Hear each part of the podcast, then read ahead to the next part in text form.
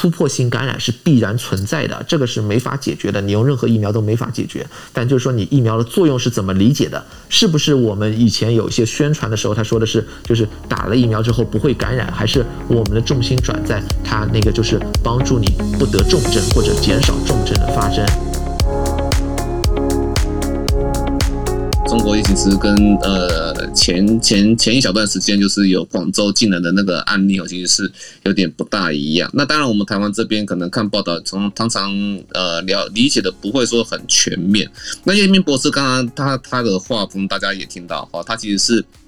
遗传学博士，然后并且呢在那个美国的药商哈做那个呃免疫学的研究这样子哈。然后也有他有他自己的 podcast，所以他是常常他负责跟大家说去去做释疑的这样的一个动作。这样，那那叶斌博博士在这边想跟你请教一下哈，那关于说中国的疫情，就你对中国哈本次哇，他们好像那个南部有点严重起来了哈。那你对说这次疫情哦，它的那个来龙去脉，你觉得说呃，你这边描绘的架构是如何呢？就是说跟上次哈。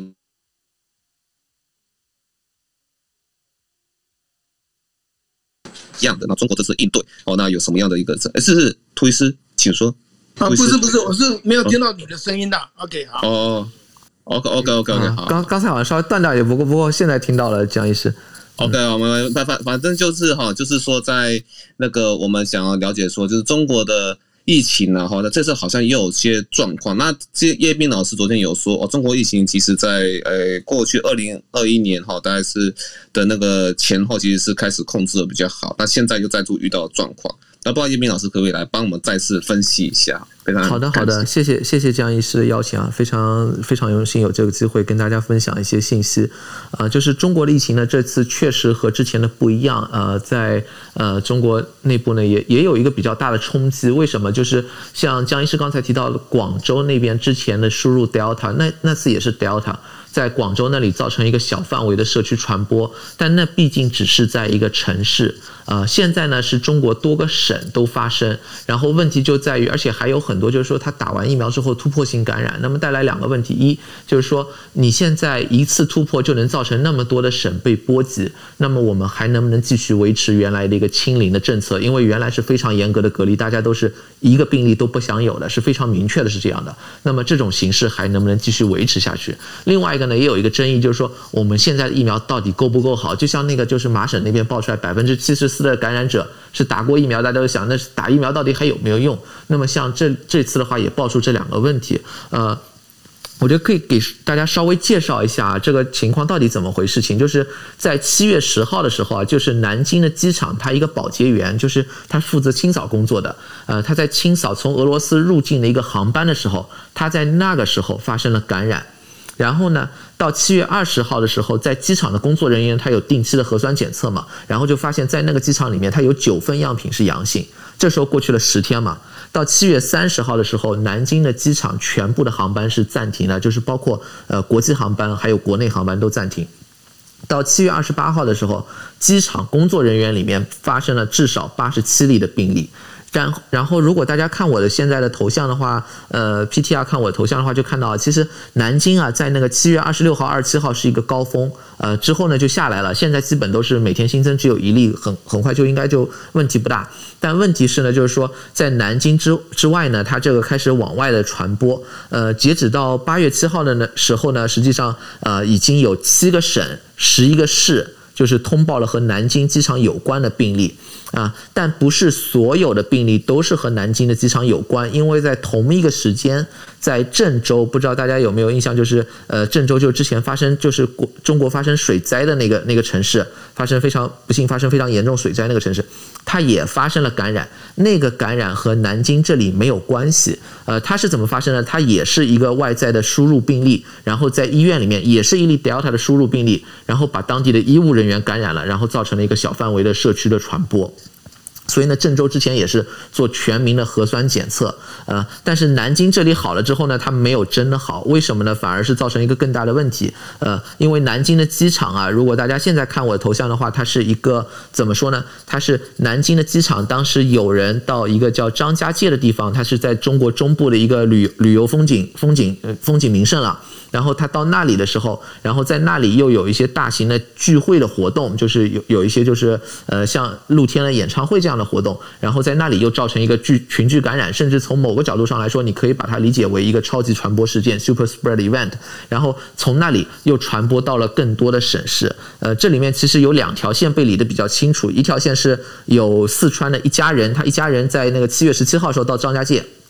然后呢，他到常德，就是湖南的，呃，也在张家界同一个省里面的，他另外一个城市，他坐游船。然后这个游船上，首先那家人在张家界里面被感染，然后呢，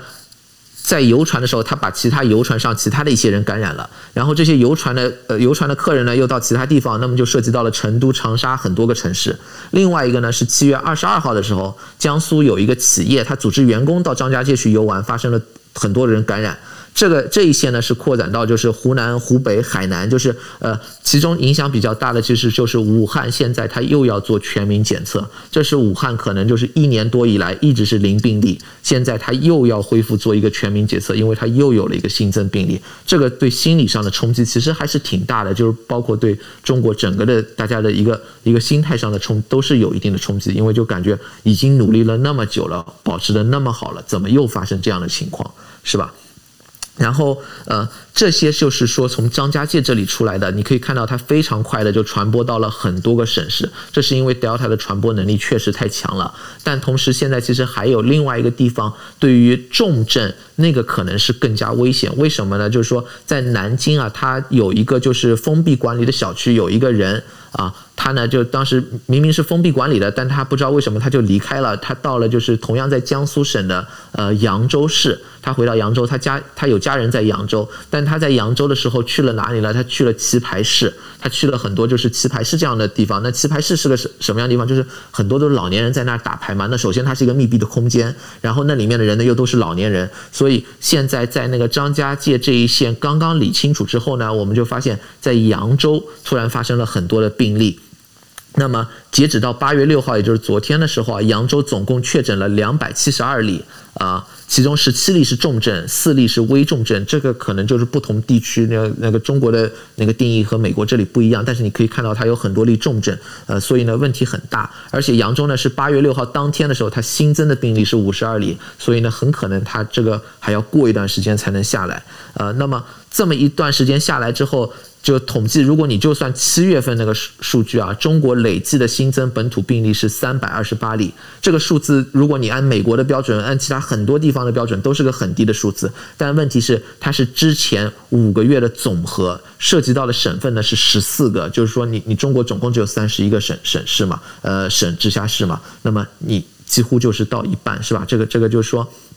然后这个影响在于哪里呢？就是说很多地方在全员的做一个核酸检测，那么还有很多的隔离封闭措施，是吧？呃，对大家影响很大。另外一个呢，也就是说你这样维持清零到底行不行？面对 Delta，呃，现在有越来越多的反应呢，就是说越来越多人的思考呢，就是说可能不太现实。呃，为什么呢？就是因为 Delta 的传播能力太强，然后也看到就是说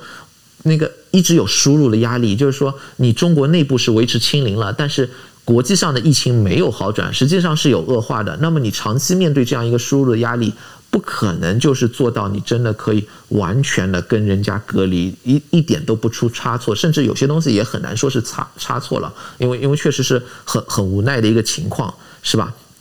那么呃，很多人也提出就是说，你要长期做到清零呢？不是特别好的一个措施，呃，其实就是国家的政府也有提出，就是说他现在的疫情呢，他防控措施他没有想要改变，但是他说他也会考虑灵活的调整，那么有可能以后会转向一个，就是说我我能够控制下来，但我不再追求一个特别严格的清零，因为要追求特别严格的清零，现在有一个不现实的程度，而且呢，另外原来这个影响呢，基本就是一个入境的隔离影影响很大，是吧？它有十四天，然后你十四加七或者十四。加七加七，它经常改这样的，不同地方不一样。那么就是入境的人受到比较大影响。那现在这样看来呢，如果 Delta 一旦发生一个突破性感染，它传播能力确实非常强。然后因为很很偶然的原因，你可能就碰上几个那个超级传播事件，这个一下子就是很多个省市都受到影响。那么如果你要维持清零的政策，那么你可能要做大量的全员核酸检测，然后你要做大量的一个呃。一个就是隔离，然后是限制出行。那么现在其实很多地方是限制出行的，以后你还继不继呃，是不是继续这么做？因为这只是才是一次啊。那以后如果再遇到你怎么办？你难道一直这样做？呃，这些呢都是现在在思考的一个问题啊、呃。这个就是一个防疫政策上面可能会有一个呃。会有一个反思吧，至至少这一次可能会打开一个反思啊。然后另外一方面呢，也就是疫苗的有效性的问题，就是说，哎，因为它最开始的突破，呃，最开始的感染是在南京的机场，那机场里面的人，他们机场的工作人员现在的确认的消息是百分之九十以上都是打完疫苗的。那么就是中国的那个很多人打的应该都是那个灭活疫苗，因为这个是在中国应用最多的。那么很多人就怀疑，就是说你的灭活疫苗够不够好，或者说有没有用？当然了，一方面来说，突破性感染是必然存在的，这个是没法解决的，你用任何疫苗都没法解决。但就是说，你疫苗的作用是怎么理解的？是不是我们以前有一些宣传的时候，他说的是就是打了疫苗之后不会感染，还是我们的重心转在它那个就是帮助你？不得重症或者减少重症的发生，这些都会呃，都现在在一个讨论的过程当中，就是怎么呃，他那个宣传的信息呢稍微有点改变，也涉及到就是我们对疫苗的认识，然后还要解释就是说疫苗的作用到底怎么样，我们对这个疫苗的期待是怎么样的。另外，其实就是呃，国内在这个之前啊，已经开始有一个讨论，就是说。第三针的问题，其实美国在讨论，中中国也在讨论，就是需不需要做第三针，叫灭活疫苗要不要做第三针。都有讨论，所以这些呢都可能会有以后的一个影响吧。呃，这是基本上中国疫情的一个现呃现在的情况，就是说从总体的病例数上来说，它不是一个很大的问题，很多地方也开始有控制了。呃，就包括像南京最开始疫情发生的地方也开始控制下来。呃，然后它很多那个就是呃病例的传染线路也也分析得非常清楚，所以呢也也不是说就是它会造成一个以后呃。大概率啊，不太可能，因为这一次就造成一个彻底的反复、大的爆发。但是对于中国，它一个就是你疫情的策略问题，因为如果你要按照清零的标准来说，那么这次离清零实在差太远了，是吧？呃，所以呢，可能就要考虑，呃，我们现不现实？而且挺明显的，就是因为以后可能我们还会遇到这样的问题，以后遇到之后我们怎么办？啊、呃，这些可能最近都会有很多的讨论和思考吧。啊、呃，我分享的就这些啊、呃，谢谢大家。哦，谢谢那个叶斌老师。我刚刚听到那个灭火就是科科兴和国药的第三季哈，这一点的确是蛮值得后续的发展哈。不过我这边有主要有两个问题想要问那个叶斌老师哈。那第二个就是好像从那个呃叶斌老师您的那个。大头贴哈，就是说那个确诊刚刚才那个线性图的那个大大头贴确诊的人数这样子来来看的话，那这是中国的在医疗量能上的应对哈，还会需要像去年那样子去特别去盖像是方舱或是那或者是说紧急的那个大型的扩建的那些那些隔离病所嘛？当然是像台湾的话，台湾是地狭人稠。好，那要额外再建设空间，应该是不太可能哈。那我们能做就是像我在专职病房照顾。那那如果说遇到疫情最高峰的时候，遇到的风险就是会可能会打破那个一人一室的那个隔离原则。不过好像看这次都是一些呃各都是都是两每天都是两位数。那这样子会有有需要做到像上去年这样子的那个方舱啊，或是临时的那个。隔离舱这样子的设置嘛，这是第一个问题哈。那第二个问题就是因为科兴的事情哦，那等一下允欣可能也会分享一些啦哈。那这是在南美洲那边的消。消息啊，大家看看。那不过我我要我要问第二个问题是说哈，因为像我之前有新加坡哈的的那个医师上来分享过哈，基本上在马来西亚不再进口科兴，然后还有新加坡哈，那科兴不列入接种人数。然后呢，泰国的做法则是先前打过科兴两剂的人呢，那可能就要准备那个再打一剂 Pfizer 吧哈，那个 mRNA 疫苗哈的一个混打的。动作，那不知道说叶斌老师，您对这些呃科兴和目前这样的一个啊在变异株下的影影响？那我刚刚最就是主要是因为说听到说哎要做第三剂，不知道叶斌老师有没有什么样的看法？还是说科兴其实在面对那个重症的时候，应该还是有一定的角色在？那对于说新加坡这样的一个做法，啊，是不是说还有待商榷这样子啊？哈。啊，大概是这两个问题，一个就是第一个是医疗量呢，第二个就是说，那对于其他国家对于那科兴的政策，会不会有可能会稍显有点 over，还是说他们的做法其实也是可以再观察这样子？好，谢谢江医生。呃，就是首先第一个呢，从医疗上面来说呢，现在不是大的问题，没有说至少方舱医院没有建。呃，刚才我放的那个头像呢，其实是南京当地，就是南京的一个市嘛，它有几十例。呃，这个呢问题不是很大，而且南京当地呢，它那个老年人不是很多，因为医院工作人员很多是呃四五十岁这样一个年龄，他那个保洁员的年龄好像就四五十岁这个年龄段吧，呃，也不是老年人。啊，那么现在比较大的问题呢是扬州，扬州那边呢，它确实有呃，至少现在知道已经有十几例的那个呃重症是吧？那么有一些就是外地的医疗队去支援的信息出来了，但是没有要到建方舱医院，因为就是说它整体实际上呃不是说那个医疗资源没法解决的问题，这个这个还没有，但是那边呢，因为它很多在棋牌室里面是老年人感染嘛。呃，这个呢，就是情况会比较比较严重，有可能就有可能会出现一个呃更糟糕的一个预后的情况，也是有可能的。然后第二个关于就是科兴呃或者是国药的第三针啊、他们其实之前啊就是和辉瑞一样，他们都公布什么数据呢？就是呃。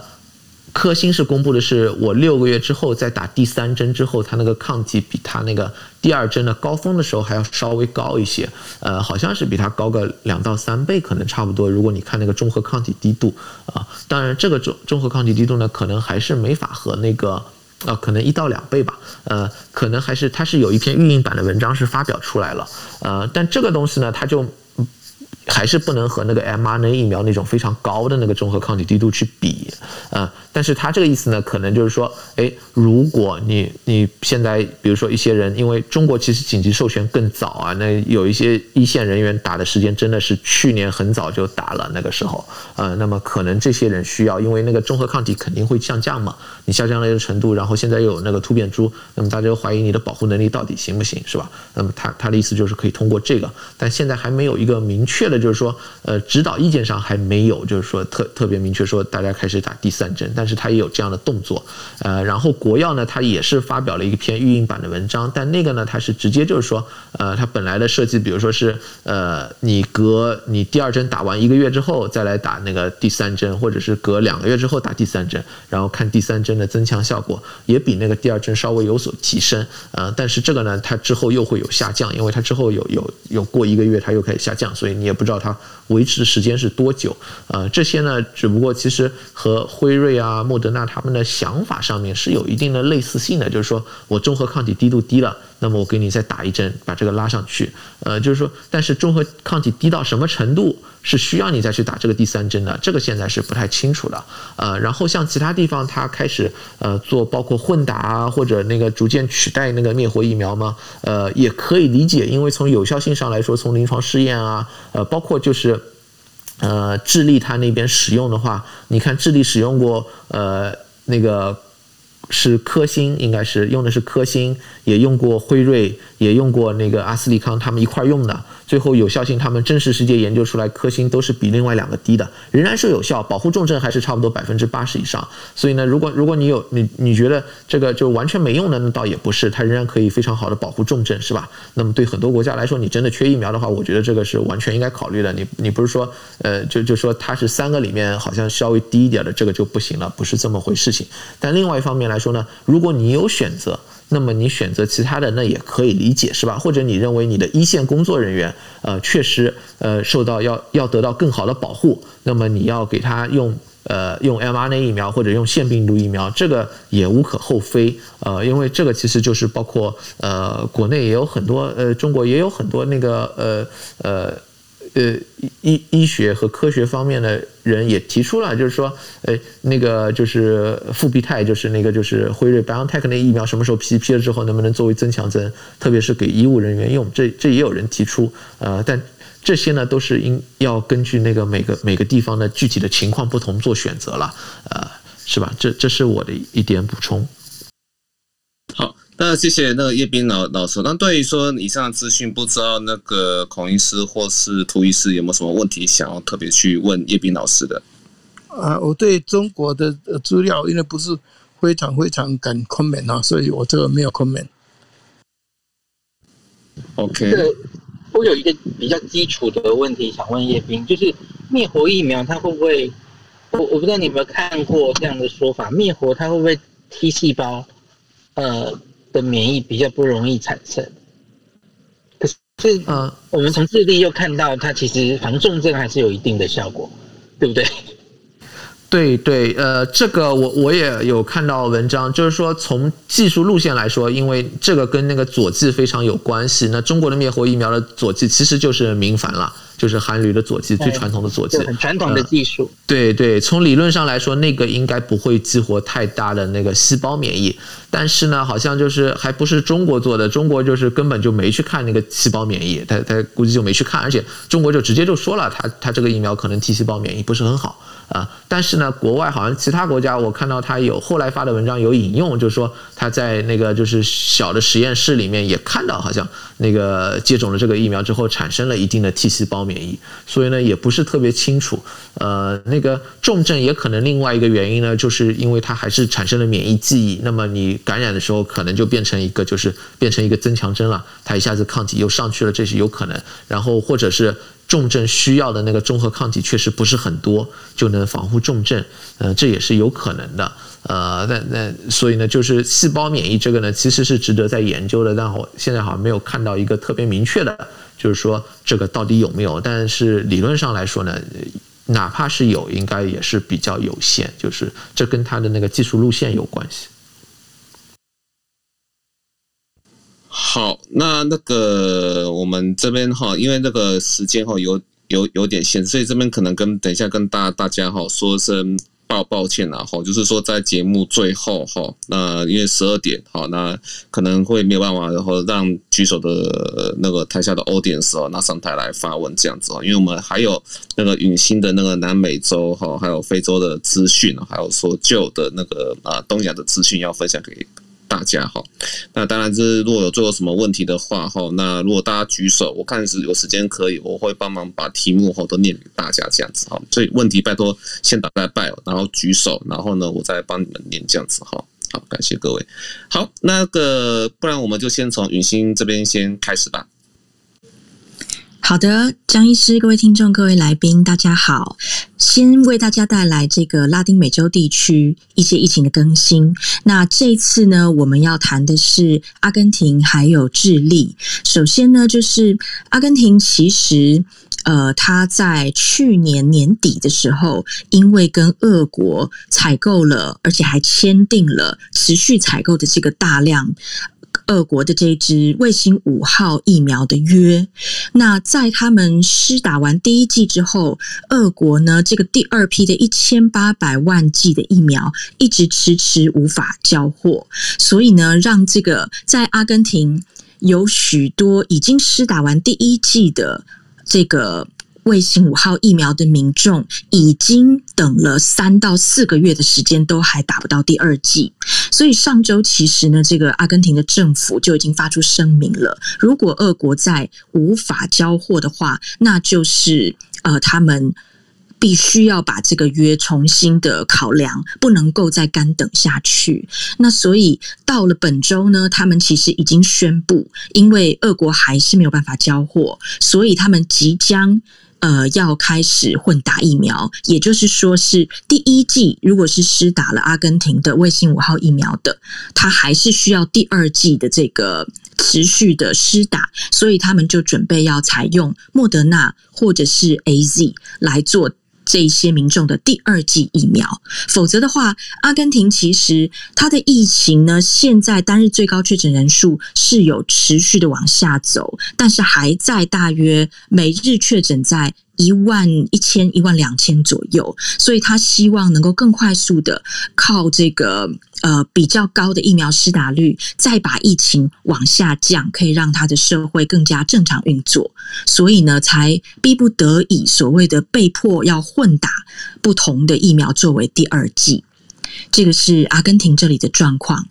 接下来呢，智利。其实智利在南美洲来说，它是施打疫苗的进度的模范生，因为它目前呢已经施打完一剂疫苗的已经超过了百分之七十三，然后已经接种完两两剂的疫苗的，其实也高过了百分之六十五。那以它的单日最高确诊人数的七日平均来说，已经下降到了一千以下，在南美洲可以说是一个非常好的状况。那当然，因为就长远来看呢，它需要考量，比如说第一线的医护人员，还有呃。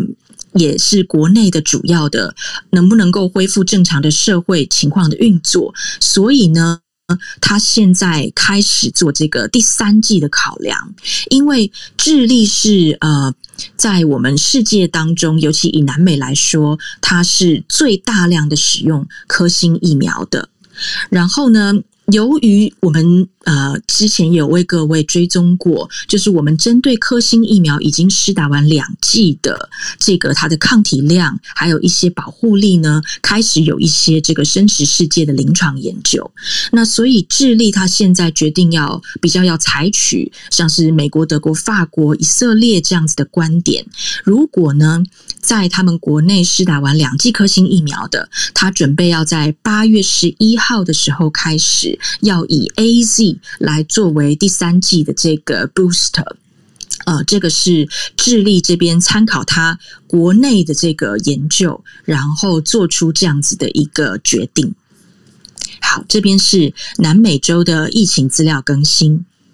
接下来呢，非洲其实整体而言，相较于世界其他地区，相较于南美，相较于亚洲，甚至欧美，它都是。疫情现在来说是最呃比较受到控制的。虽然我们知道非洲这边因为缺乏疫苗的自己的生产，所以就长远而言呢，WHO 也好啦，还有其他的公卫专家都帮非洲呼吁，就是我们需要更多大家的关注跟呃疫苗方面的补给。那但是其实它现在相较于疫情严重的国家，它在这个第二、第三波当中已经逐渐回稳了。不管撒哈拉沙漠以北以南都一样。那现在南非呢，出了一篇比较呃重要的研究资料。南非事实上是全世界使用 Johnson and Johnson 最高比例的一个国家。那么它呢，现在有。前线医疗人员四十八万名真实的资料累积的一个统计，然后现在发现呢，嗯，施打 Johnson and Johnson 疫苗，以南非来说，它在对抗这个贝塔变异株，还有对抗 Delta 变异株的能力都是非常不错的。这个不是小规模的实验，而是他们已经施打完四十八万剂，呃，四十八万位在他们前线的这个医疗人员累计的这个数字，而且呢，他们的这个抗体的持续力可以达到。八八个月左右这么样的长，所以现在呢，呃，南非显示的资料，它还当中还包括，如果是施打了，只是我们知道 Johnson & Johnson 是一剂的疫苗，只要施打这一剂 Johnson & Johnson 疫苗的话，它对于这个嗯、抵抗这个。感染后的死亡可以达到百分之九十一到百分之九十六这样子的效度。然后，如果是针对这个重症，也就是住院这样子的情形，呃，针对贝塔变异株可以达到百分之六十七的有效性；针对这个 Delta 的变异株，还可以达到百分之有七十一的有效性。呃，所以这个是是将等一剂，然后对重症的保护力吗？对，没有错，是六十七这样子。六十七是对贝塔，然后七十一是对 Delta。OK，嗯，是，而且他们的这个对重症保护率，他们的计算是以这个医院收治就开始计算。Okay. 好，他们的收治，嗯、他们的收治啊，可是这样可能我们从我们台湾问，可能有有点太那个，因为其实像美国是住院是啊，真的。很严重哦，然后才才会住。我不知道不知道说南非的住院标准，那台湾的住院标准，我我觉得那个是其其实也是一个不太一样的参考标准。现以现在我在专责病房的话，你甚至几乎只是怀疑的个案哦，根本都还没有确诊，或甚至这个人根本就完全没有症状，也是住到病房里面来了。所以说每个国家其实说住院率的时候，是其实还要看他的住院标准。不过的确，像我们在非洲的话呢，完全没有办法跟台湾比，那几乎就是可以说是比较靠近重症才有可能入这个医院，因为我们的医疗资源是相当缺乏的，所以我相信这也是一个值得讨论的。我们在未来分析呃全世界的资料的时候，什么是收治的标准呢？其实所有地区都是不一样的。好，我先帮那个雨欣这边做点 summary，就是感觉说，哇，那南美洲好像也是整个疫苗供货不稳定，然后阿根廷就是就是，其实我们那个两两季混打的故事就跟加拿大一样嘛，哈，就是混打就是二季以后就就 就是这样子来的，吼，截长补短，然后然后智利反而就真的是加入了 AZ，之前用科兴嘛，哈，是，然后像第三季变成说是 AZ booster，AZ 作为第整体的第三季这样子，是的。那智利这边呢，是因为他们国内的研究资料也是帮这个已经注射了两剂的呃民众做这个测量，那他们发现他们在。呃，今年二月到四月的时候，应该我想应该是测这个抗体量吗？就是还是有百分之六十七的，但是到了七月左右，它就下降到百分之五十八，也就是下降了将近百分之十，因此才决定需要用 AZ 作为 booster。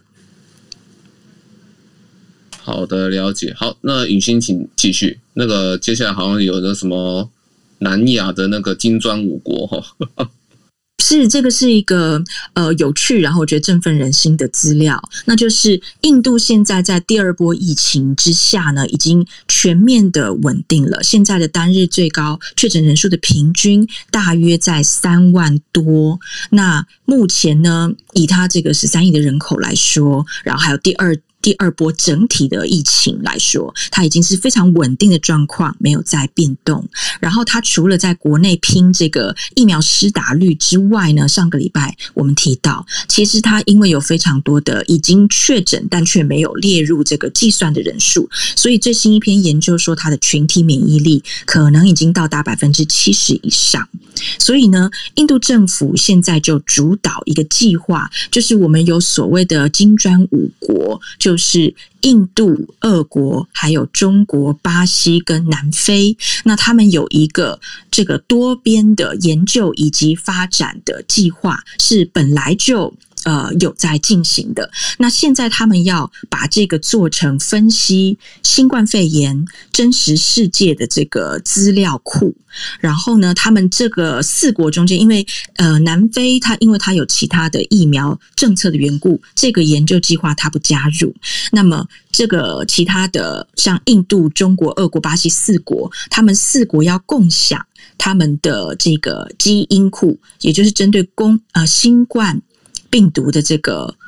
人体的这个基因库资料，然后他们想要进行流行病学还有这个数学模型的分析，希望可以帮助他们预估未来的病毒传染途径，还有做一些比较长期的防疫措施这样子的准备。这个是印度主导的一个大型研究计划。好，我觉得那个这个这个金砖五国哈，就是除了哪哎，这可以允欣可以再帮大家复习一下所谓的金砖。我是哪五国？好的，他们叫 BRICS，他们有呃巴西、俄国，还有印度、中国以及那个南非，就按照这个字母第一个字母来排序的话，BRICS 金砖五国。哦、但是南非因为它比较跟这个美国还有其他地区的疫苗政策是同步的，所以它不加入这个呃基因库的计划。OK，了解。不过我觉得这是未来一个很重要的趋势啊，因为大家最近常来看新闻，都有所谓的那个次世代疫苗啊，像我们我们那个政府也要购买什么莫德纳的次世代疫苗哦。那意思就是说，会针对新版本的那个病毒株去做下一个疫苗，不会说像现在就还是大部分都还是以那个过去的武汉病毒株了哈。那那个就是我们所谓的那个他们的新的病毒株，他们看那个 mRNA。mRNA 疫苗哈，它有所谓的 mRNA 的那个呃平台哈，就是就是分享这些病毒序列，然后在这个也是跟那个每年 WHO 全球那个流感的那个选株哈，其实有有种异曲同工之妙，就是那个要增加应变速率然后，那就是每一次哦，比方说再再重新再试验，假如假如之前通过的疫苗哈。那只要说有提供新的病毒序列，就是用这个序列去做就可以了，应该是这样。那我想。这个印度在主导那个金砖五国，除了的南非啊哈，除了除了南南非之外哈，那那个将这些实验数据哈，这这些病毒序列把它做共享哈，去研究它的那个公共卫生的那个流行病学啦，或或是那个传染途径啦哈，还有说那个也许也可以贡献在那个疫苗的那个序列的那个呃。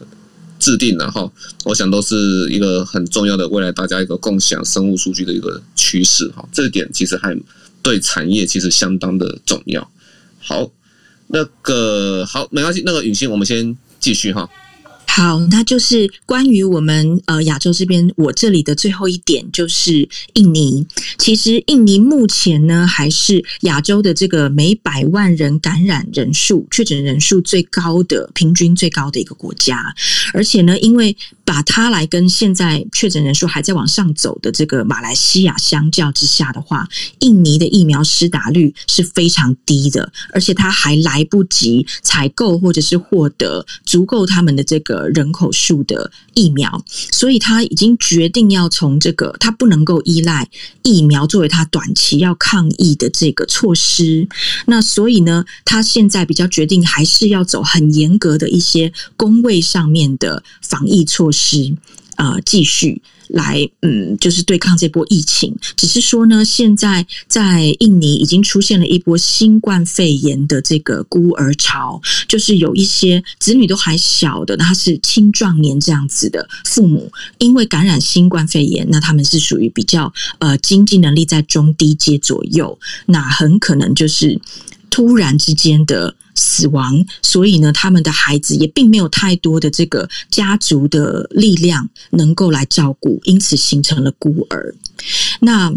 这个是印尼的状况，还需要大家的关注。那他们印尼首都雅加达的公立医院，根据他五到七月有六万八千名的这个病人的实际资料的分析，那其实还是有回馈。呃，施打疫苗是非常重要的，因为无论是施打两剂的科兴，或者是两剂的 AZ，在这个雅加达的公立医院的资料呢，他们可以把死亡率压低在百分之四左右，就是施打之后若还确诊的话，那死亡率是非常低的。可是如果是没有施打疫苗的人，他的死亡率会高到超过百分之十五以上。这个是印尼这边的资料。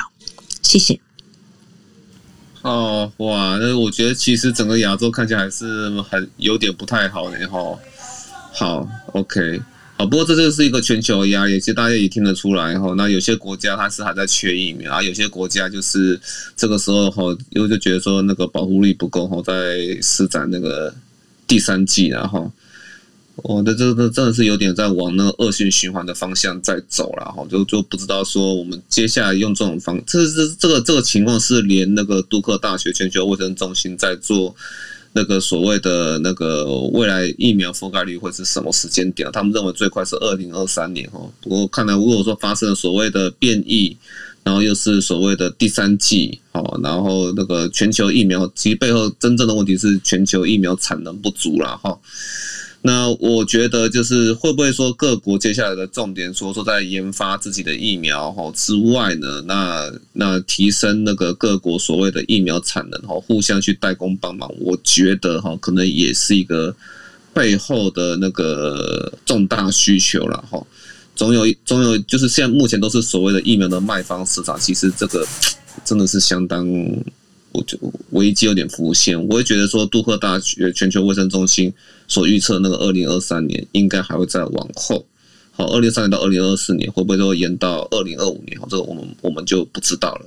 好，那以上是我们这边对于说允欣所负责的啊，包含印尼哈这边的一个 comment。好。那在进入日本的那个呃日本的报道之前哈，不知道图医师或孔医师有没有对于说南美、非洲哈金砖五国，好，那还有印尼哈这边有没有什么样的 comment？现在亚洲的感染人数已经超过其他美洲、欧洲啊、非洲等等，事事实上现在已经是全世界最高的感染人数就是在亚洲了哈啊，所以对于这个。呃，尤其是印尼哈。那因为我们有很多其实印尼移工在台湾哦，这个部分哦，我也请这个大家稍微了解一下，因为政府哈，应该可能对他们做一点先导，因为他们嗯以前都有亲戚哈在一起，但是现在虽然不行，但是去买那个印尼食品等等哈，在那一个地方还是会有一些接触的机会，或是说啊由印尼进口的东西会不会有病毒的？的在上面等等，这个部分恐怕要注意一下哈。对台湾的这个印尼移工的教育哦，好，以上。好，了解，谢谢涂医师的观点，然后也是个蛮重要的提醒。哎，那我们现在来进到那个日本和韩国的部分，然后来麻烦我们的舅。好啊、大家早安哦。那先讲结论。第一个呢，日本现在第三季的疫苗接种呢，应该会在明年的年初。然后第二个就是呃，日本现在所谓的住到呃病房里头的，除非你必须要用叶克膜或者是人工呼吸器，要不然请你全部回家休养。然后第三个呢，其实日本的现在的一个感染人数呢，已经创下新高。那接下来跟大家讲一下细节哦。第一个。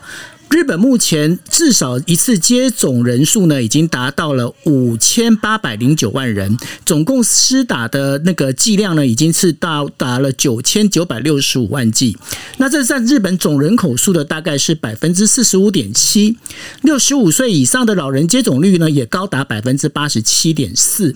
那日本疫苗大臣河野太郎在一场。就是上个星期一场跟网络对谈的一个活动中呢，他明确的表示，日本要进行第三次的疫苗接种呢，最快应该是在明年年初的时候会启动。那到目前为止呢，日本对于疫苗的接种，它依旧维持是由个人意愿来判断哦。但是现在日本也开始有部分的声音跟美国一样，开始来讨论说。到底要不要把疫苗接种就是义务化？那这当中当然日本人他们最主要的还是会牵扯到跟人权、跟隐私这些有关的一些相关的问题。好，那接下来呢？上个星期日本的疫情，大家应该都已经呃从陆陆续续的一些新闻里面可以发现，就是日本的疫情创下新高哦。东京都单日确诊人数已经突破五千人以上，那日本全国的单日确诊人数也突破了一千五百万人哦。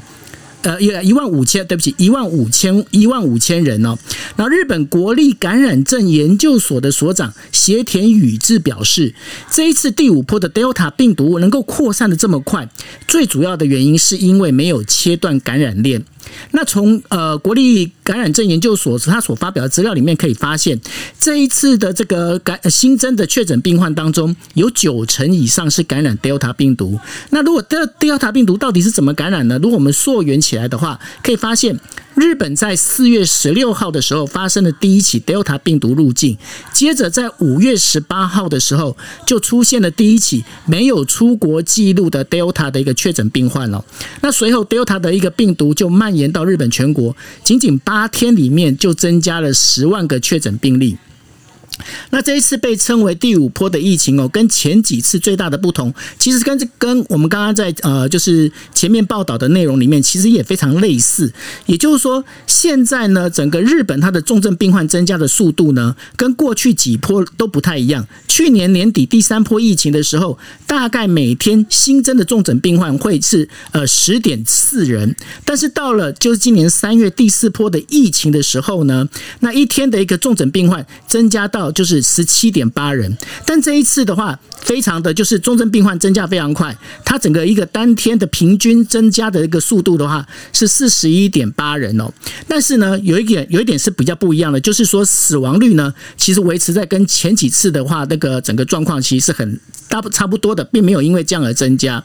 那虽然呢，日本首相菅义伟他说了，他说东京奥运哦，它的举办跟日本新冠疫情的扩大并没有一些关系，但是呢。日本民众的防疫程度呢，就从我这边来观察的话，日本的防疫那个民众防疫程度，的确是因为奥运的热烈气氛呢，有明显松懈的一个现象哦。那所以呢，日本到目前为止，他已经除了原本宣布的六个自治地方自治体紧急事态宣言之外，从今天开始再追加十三个地方自治体呢，它进入蔓延防止措施的一个警戒范围。那这当中有另外一个小插曲，就在今天早上，NHK 他报道了群马县有一。家就是由群马县政府委托做 PCR 检测的医疗机构呢，他把两百多名的那个阴性民众呢，直接判断为阳性确诊病例哦。那所以呢，这个问题现在他们在追查说，到底为什么会出现这样的一个原因？那接下来要跟大家分析的就是说，日本现在全国的感染人数呢，已经突破了一百万人。幸好还是有好消息，因为呢，日本奄奄一息要在八月六号的时候表示，目前研发治疗新冠肺炎的口服药已经进入了最后一个阶段。那所以呢，如果顺利的话，在今年的时候就有可能提供一百万人份的药剂。那日本政府呢，也希望能够针对这项新冠。呃，口服药呢，在有条件的情况之下，尽快开绿灯，让这个就是这副这一份口服药能够赶快的完成认可程序哦。那为什么要这样做？因为呢，现在刚刚有提到了，现在就是整个日本他们现在的政策是，你除非你必须要用呃人工呼吸器，或者是你必须要使用叶克膜，要不然不管你今天是中等症状、轻症。反正你只要是在中症、重症之啊以下的这一区这一些呃呃症状的话，你都必须要回家疗养哦。那所以呢，如果有这个口服药剂的话，可以在家里面自行服药。他们希望这样可以有效的能够降低整个医医疗体制面临崩坏的一个忧虑哦。那简单，我跟大家简单一下讲一下，就是说，呃，现在整个一个感染的一个日本感染的一个状况哦，因为日本整个感染年龄层现在目前还是分布在二十到三十岁这个族群是一个大宗，它大概占了百分之五十点九，然后六十岁以上的一个族群，它只有占了百分之六点二。那感染年龄层它下降所代表的一个事情，是因为年轻世代呢，它对于新冠。肺炎感染重症跟死亡人数少，他病人是他会觉得说，好像我因为年轻，所以我不太可能会染疫，所以呢，呃，即便我今天我染疫的话，也不会患呃，也不会达到重症这样的一个状况。于是呢，他就用这样的方式，他就疏疏忽了所谓防疫的这件事情。那另外呢，还有一点就是说，因为日本现在的疫苗接种呢，还是在属于比较属于平平缓的一个状态，因为最近的疫苗还是有缺哦。那所以在这几个状况里面，造成了整个。年轻年龄层因为疫苗的覆盖率不够呢，然后造成了这整个就是感染的一个程度的一个增加。那讲完了日本之后呢，要跟大家谈一下韩国。韩国国内呢，目前的疫情呢还是很严峻。根据韩国中央防疫对策本部七号所呃记者会所公布的资料，韩国连续三十一天感染人数超过一千人以上。然后呢，现在全呃日韩国全国的那个单日确诊人数呢，已经有超过一千八百人了。这当中一样跟日本一样，重症病患明显增加。韩国中央对策本部。呃，就是表示说，重症病患现在增明显增加的一个状况。现在目前整个重症病患已经有达到了三百六十九人了。不过也跟日本一样，就是在于死亡率的这个部分的话，还维持在百分之一的水准。那韩国国防部也表示了，为了确保部队防疫，韩国全军持续管制外出以及休假。韩国目前完成的一次疫苗接种的人口呢，已经好不容易突破了四成哦。那这突破四成的最主要原因是因为。过去韩国人在接种的这个疫苗里面是以 AZ 疫苗为主，但是呢，为了要能够增加这样的一个就是接种完两剂的这样的一个防御率哦，所以呢，他们现在也开放混打，也就是把当时从呃以色列这边调过来的这个七十万剂的辉瑞疫苗呢，开始在对于就是 A 呃已经第一剂打过 AZ，但是现在第二剂没有 AZ 可以打的这些民众里面开始进行施打。那所以呢，现在整个韩国呢也是在于就是疫苗如果没有接种完的话，后面的事情也不敢想哦。那所以这以上是日本跟韩国的状况。那刚才就有那个分享到，我觉得是蛮有趣的。然后就是所谓的日本，然后有口服的那个新冠的那个抗病毒药，然后就可以当着说，好像就是在瑞德西，其实，在瑞德西韦州应该是全球蛮多那个制药都会出来。不过我我自己其实个人有看嘛，虽然说这个日本人的口服药物哈，它是在最后的阶段，看来马上就会就刚刚说要不要 EUA 啦或上市啊等等等，然后那但是其实我我会觉得说，就是以在新冠哈，不管是上次 Steven 医师所说的那些 bundle 哈，那其实我发现都是说哈，其实病。那个新冠病人的病程哈，大部分都是分成前面就是病毒复制期嘛，然后后面就是真的是你要氧气需求量上升，然后变成说插管接呼吸器，然后。到什么要接那个叶克膜的时候哈，那个就是称为 infl 大量的 inflammation。其实我们在整整体的那个病人治疗，在在病人如果真的进入后面后，就要开始偏转重症的时候，那个 inflammation 的那个那个治疗哈，其实是比较少的。就是最晚最晚也只能说抓那个 intermediate 哈，然后给他那个低剂量类固醇治疗，大概是这样，或者说这病人快要有那个。观察到他好像有血栓，或者他第一代就有一些凝血的指数哈比较高的时候，给一些抗凝血的治疗。可是到后，这其实都是一些很基础的症状治疗。可是如果说到很后面，说针对重症要把它去反转哈，这个治疗其实就是除了那个 NTIL 六，就是那个比较后面的有一种单株抗体哈，那是原本是用来治疗类风湿性关关节炎的那些生物制制剂哈，应该目前只有这一项哈，那其他。你说针我我可以说针对重症把它做反转，其实有点偏少。当然说类固醇是整体的病程，其实都是可以做使用，然后就是从已经有轻症，从 intermediate 就是从那个中中阶准备要转换成比较后面重症哈，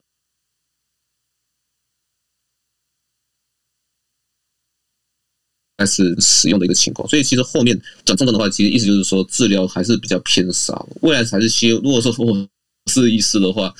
如果说我是持续当专职医师的话，我会比较希望说后面看重症有没有说有药物的研发，大概这是我的观点这样子。哎，不知道说涂医师或孔医师他听到刚才就对于说韩国和日本的情况后有没有什么样看法？当然，那、那个周老师、那个叶叶斌老师也可以发表一下自己对日本或韩国的一些看法啦。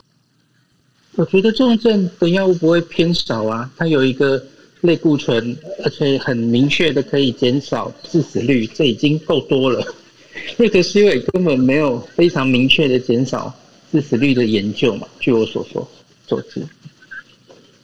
呃，我我是觉得这个也不太期待那个口服药会有多大的效果，这样，因为我们已经有最好的预防的东西就是疫苗了，我觉得不会比疫苗有效的。嗯。我是我是觉得这个日本这个口服药，如果真的能够证明哈非常有效，比如像 C 型肝炎的治疗，那么比较有效的话哈，这个最重要的哈，打不是在对重症，最重要是说大家会减少恐慌了。因为现在如果像有他们服务可以治疗流感的话，大家就比较不会那么恐慌，因为口服非常非常方便，而且比较没有一些呃输打或输送的麻烦，所以这口服我非常。期待它能够真正的能够成功。那如果有治疗的药物，大家对于这种呃感染的这种恐慌性就会大大的下降，就真的会走向这个流感化哈。所以如果可以的话，呃，指挥中心的这个临床组能够整体参与这个国际的临床实验的话哈，也是好事一桩。以上我表达这样子的。哦，谢谢涂医师啊！哎，是是那个叶斌老师、哦、是，哎，江医生，呃，就是口服药，其实就是那个辉瑞和默克，我印象当中也有在做，他们可能也是要到年底吧，最快的话，他临床试验如果成功的话，也有可能，呃，不知道是走 EUA 还是就直接上市，呃，确实有这样的缺口，因为就是早期的那个新冠的药物，现在有效的实际上只有那个单克隆抗体，但是单克隆抗体的话。呃，使用不是特别方便嘛？你要有一个口服药的话，甚至你可以都是做成在药店取都是有可能的嘛。那个如果如果你早期可以使用的话，减少它重症的发生。呃，因为因为感染毕竟还是很难避免。现在你哪怕有疫苗，可能还是会有很多人感染，是吧？特别是疫情比较重的地方啊，呃，那么还还是会很有意义。但是可能就是我们最后还是要等几个月的时间吧。呃，而且呢，这个也不是用来取代疫苗的，这个只不过就是说，它是帮帮助像像刚才涂医师讲的，就是说减减少一定的恐慌嘛，就是感染之后大家也不用特别恐惧这个事情，因为很早时候你就可以有一定的药物来起到一个治疗的作用。啊、我就补充这一点，谢谢。对，所以这个其实哈，你要真的避免，各位真的要避免防重，就像各位老师所讲的一样哈，那其实是尽量去试打疫苗了。那另外就防感染的话，其实就是一短时间之内哈，那其实也不是也也不能这样讲，其实双各两两两种都不能偏废，然后那完成疫苗的接种率，然后所谓的那个 NPI 哈，公共卫生措施其实也是我看也是要持续的哈，这个是相对必然的。然后，好，那那个接下来我们是不是到所谓那个呃，莎拉这边哈？对于说那个卫福部这边呃，中央的一些整讯息的整理这样子。好的，谢谢江医师。那我我今天这礼拜想要跟大家就是提醒的两个部分，然后就是那个我们预防接种的那个 COVID-19 疫苗预约平台，它其实最近其实很上礼拜，其实八月三号它有一个。时间是做关闭的系统关闭登记医院的部分，但八月五号又重新开放登记的哈。如果还没有登记的那个各位民众哈，十八岁以上哈，记得上去登记。那疫苗的选择是建议说，自不要只选一项啦，哈，至少可以选选个两项到三项的那个疫苗种类。那记得就是留可以收到简讯的那个手机号码，这样方便他们用简简讯的方式做通知。那如果长辈的那个呃讯息能力接受比较弱的话，会建议年轻人来帮长辈预约，好登记一下接种意愿。曾经接种过第一剂在快打站的长辈也是请到系统上面去做登记哦，好提醒一下大家。然后因为这次他这礼拜发布那个简讯的对象是莫德纳疫苗，然后第一季的对象是六十五岁以上跟五十五岁以上第九类，但他也是登记到礼拜六中午截止。但后来又延长了一个接种对象是五十三岁跟五十四岁的第九类，好，所以有延长到八月九号中午。那另外第二季也是呃礼拜六中午截止，是第一到三类的接种呃类别里面还有孕妇这个族群，那呃应该都已经截止登记。那其实真的要再三提醒大家，随时注意一下疫苗还没有登记的哈，或是你已经收到简讯，或是不确定有没有收到简讯，可以上去。呃，疫苗接种平台去注意一下相关的讯息，因为它呃常常在做调整。那我们基层其实也是应加应接不暇。我会建议说，如果可以的话，这系统只要有意愿登记，还没有登记的这个这个功能，能不能就是中央能够维持开放的状态，让随时想要登记的人去登记，那不要有一个关关闭的状态哈。因为我们基层在卫教的时候说啊，我们要怎么去登记，就发现一转头系统又关了啊，一转头系统又开了这样子。这这是对民众跟对基层来讲是有一点蛮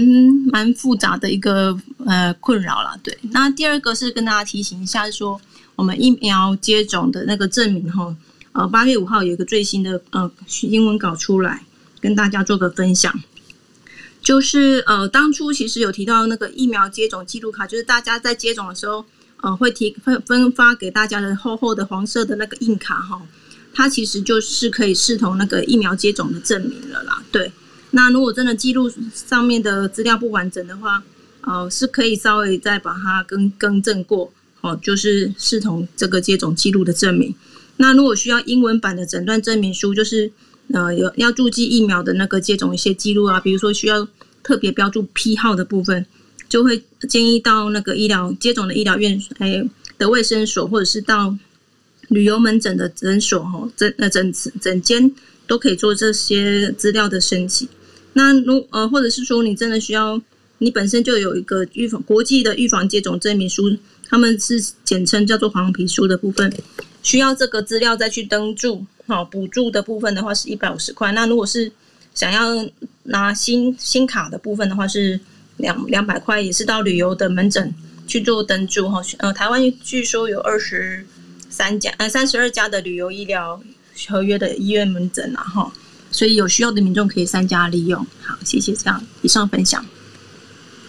好，谢谢莎拉那个带给我们一个中央的一个讯息的一个整理，然后那之后我们 Podcast 出的时候，其实可以再听一次，然后我们其实每周都会整理，还是有来自于台湾的一些政策实施的哈。然后稍微介绍一下，就是我们这次有那个新团队 Amy 的加入哈。那 Amy 其实是帮我们做一些那个场控啊哈，以及说有记录一些来来宾的一些讲述的事项。不过呢，Amy 也是之前哈，在我这边，他也是呃在。另外一个群组里面哈，他是会专门去负责整理那个像是台北市政府哈那防疫记者会的一些重点哈，一周大事的整理这样子啊哈。那我这边就协助 Amy 哈，把他的再做复习一下，以后会列为我们的 routine 哈。那八月一号、八月七号就是那个台北市第一周哈，那那个记者会的重点整理哈。那这边帮大家复习，等一下大家就要去吃饭了哈。餐厅内哈内用的限制哈，室内五十人，室外一百人哈。那这个那个那个餐餐饮业者听好了哈，那室内平数大哈的需做分舱分流，那室内如果大于五十人，室外哈要大于一百人然后，则以书面的方式哈向卫生局报备，就是要办大型的活动啦，或或是说有一个大型的那个大大型的那个用餐的限制的话哈。那那个这这是要向那个卫生局单位去做一个那个报备的动作，这样子啊哈。那餐饮业者如果没有全面施打疫苗哈，则需做每周的筛检哈。好，那其实我们医院也有相类似相同的政策了哈。像如果说现在开始医院里面还有呃民众还有那些医疗工作人员，好，他没有接种疫苗的话哈。那其实就是也其实也不能够说是常常被关切，而是说必须针针对这些员工哦，他可能就是有宗教信仰的关系哦，那就必须要做每周的筛检这样子哦。但其实就不管是餐饮业者或医疗人员都是一样的措施。哦，室内空间保持一点五公尺哦，那采那个独立包厢、屏风或隔板，同座位哈，那个呃。同座位哈，采梅花座哈，未达标准哈，罚三千至呃一万五千元。那第二个哈，那客人或工作人员确诊哈，那除隔离十三天并停业三天之外呢，恢复营业则连续十一天哈。限外带或外送，好，恢复营业哦。恢复营业之后，哈，那接下来十一天，哈，你就先不能够内用，哈，就有有这样的一个渐进式的措施，这样子。好，那若只是足迹而非确诊者，好，那就是说你这个你的员工，哈，包括你自己都没有确诊，哈，你只是一个足迹的话，哈，在三天内，哈，清消后停业二十四小时便可，好，三天内的，哈。好，足迹在三天内的哈，清消哈，清消之后哈，停业二十四小时便可恢复营业。那足迹是如果是四天之前的话，就比较远了哈。清消后第二天即可开始营业哈。那大家那个那个台北市那那个记者会的一周大事总整理，可以在我的 Instagram 的那个呃。现实动态最后一篇我可以看得到哈，好，那我念到第二项，大家可以其实详细内容可以在我的限时那全部都看得到哈，然后特别重点我是有那个用黄黄色笔把它圈起来。那另外哈，我觉得这是特别那个可以去做分享的哈，就是其实台北市哈，那应该是在各个哈各个县市都会慢慢开始采用这个，大家可以去关心一下哈。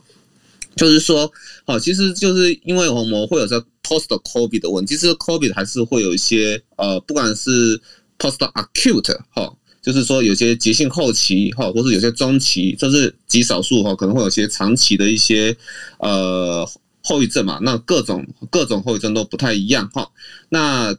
为了说追踪这些案例哈，那至少呢，在那个台北市会开立这些哈，那新冠病人出院后的特别门诊。那目前呢，已经与三家医院后有共识，会成立长期的追踪门诊啊，这包含是台大，好，还有北荣，好，还有北医。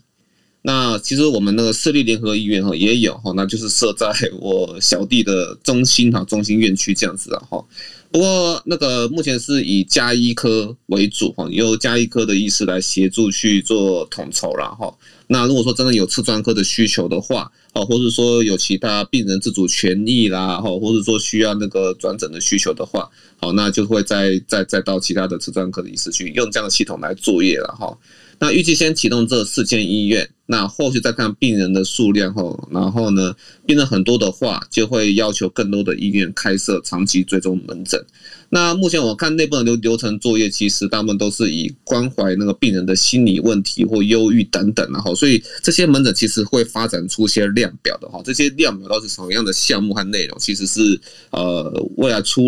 未来后乱出如听的话哈，那可以再跟大家去做分享。那最后一个重点呢，就是说哈，台北市是哈，它目前接种第一剂疫苗人数已经达一百二十万人以上，然后占十十六点九 percent。那第二剂也已经施打了八七，是施打了八万七千人以上。第二剂哈，八万七千人以上占三点四 percent。那在下周开始哈，下周哈，就是我们那个今年星期天过去之后呢，主要施打对象开始为。补教业者哈，越来越开始在那个民间的那些呃第一线的业者哈，开始往那个年轻的方向哈去走了哈。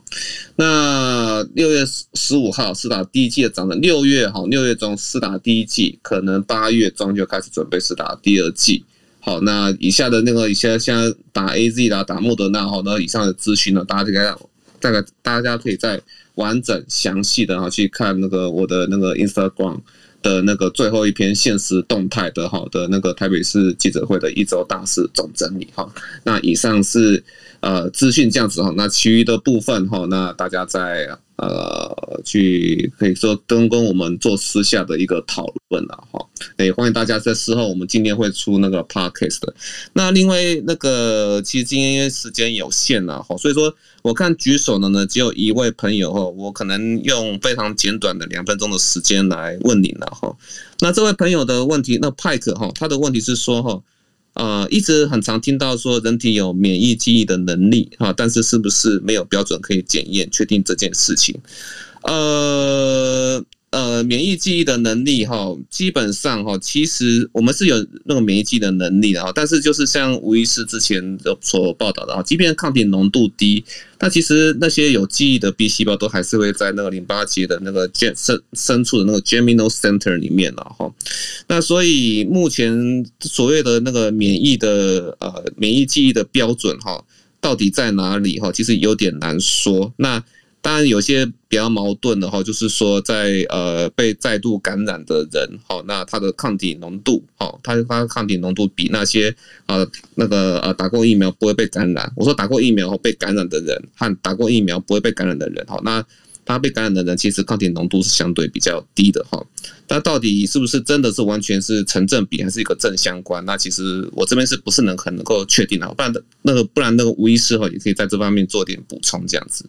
那第二个问题就是说，呃，高端疫苗后在台湾已经接种一百万人之后，发生下一波疫情。那是不是可以算出高端的保护力？我觉得还是要针对大型的临床试验而定。然后这个我们可能因为现在连家医师有慢慢在跟大家好做说明了。我们觉得这这个讯息不妨就是以连家所连家医师所释出的讯息为主，大概是这样。哎，那吴尼安医师哈，那我想说在节目的最后，针对说像那派的问题的第二项，你有没有什么样的一个想法想要补充的？哎，没有吗？OK，好，那不然我们的今天的节目就刚好十二点就结束在这边喽。OK，